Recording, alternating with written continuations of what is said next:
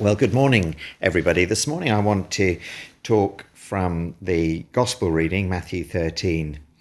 And I want to begin by inviting you to imagine a camera zooming in, and that the scene we see is a very crowded beach. Like the pictures from Bournemouth Beach uh, during the warm weather a couple of weeks ago that shocked so many of us.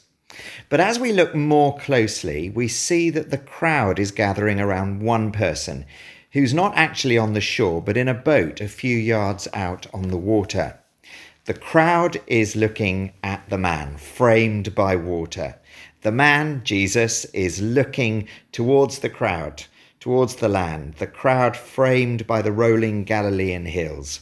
Jesus and his message of the kingdom of God has generated a great deal of interest and controversy. The people are divided. Some have become his disciples, but others remain opposed or part of the crowd, the undecided. Jesus' story of the sower sowing seed is a parable for the people's response to his announcing and embodying of the kingdom. But for those of us in the church, this parable has become a rich resource for reflecting on the health of our own discipleship. Firstly, Jesus describes seed that falls on the path, where birds swoop down and eat it before it has a chance to take root. This speaks of the person who hears the gospel but fails to understand it.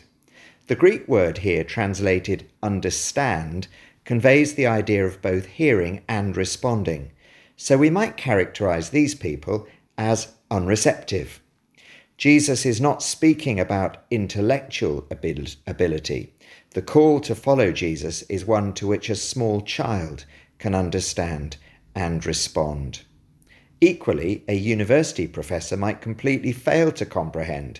One only has to read what the new atheists write to realize quite quickly that the God they rage against is not the God revealed by Jesus. The challenge of discipleship is this Have we heard Jesus' word of the kingdom? And are we prepared to respond in faithful obedience? Secondly, Jesus describes seed that falls on rocky ground. The seed is able to take root and grows quickly, but due to lack of soil depth, it dies and remains unfruitful. Jesus explains that this depicts the person who hears the good news of the kingdom, initially receives it with joy, but as soon as any sort of tribulation or trouble hits them, they give up, they throw the towel in, and their faith completely collapses.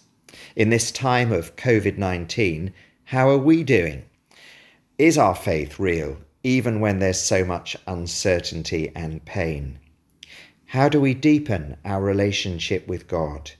How do we grow in spiritual maturity? As a church, are we good at this?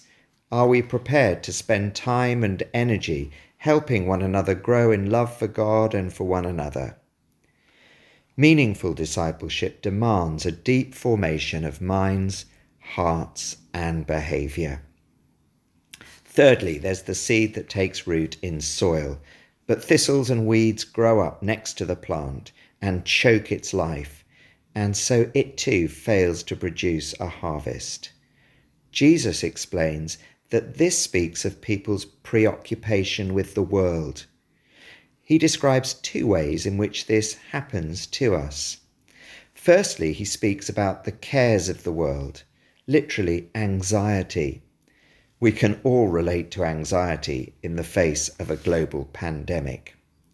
Jesus indicates that anxiety can so overwhelm us that we lose our ability to engage with the kingdom and so remain fruitless.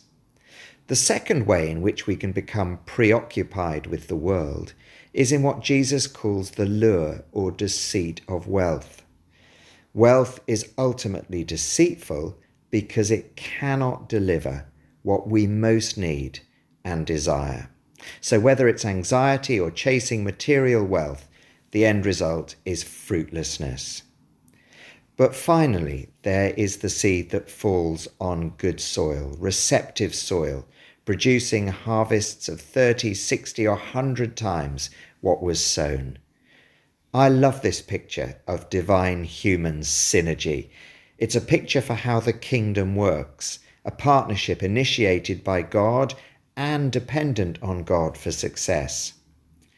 Is it a picture, a picture of our lives and of our church at this time? As Jesus draws his parable to a close, the camera, we can imagine, ranging over the faces in the crowd.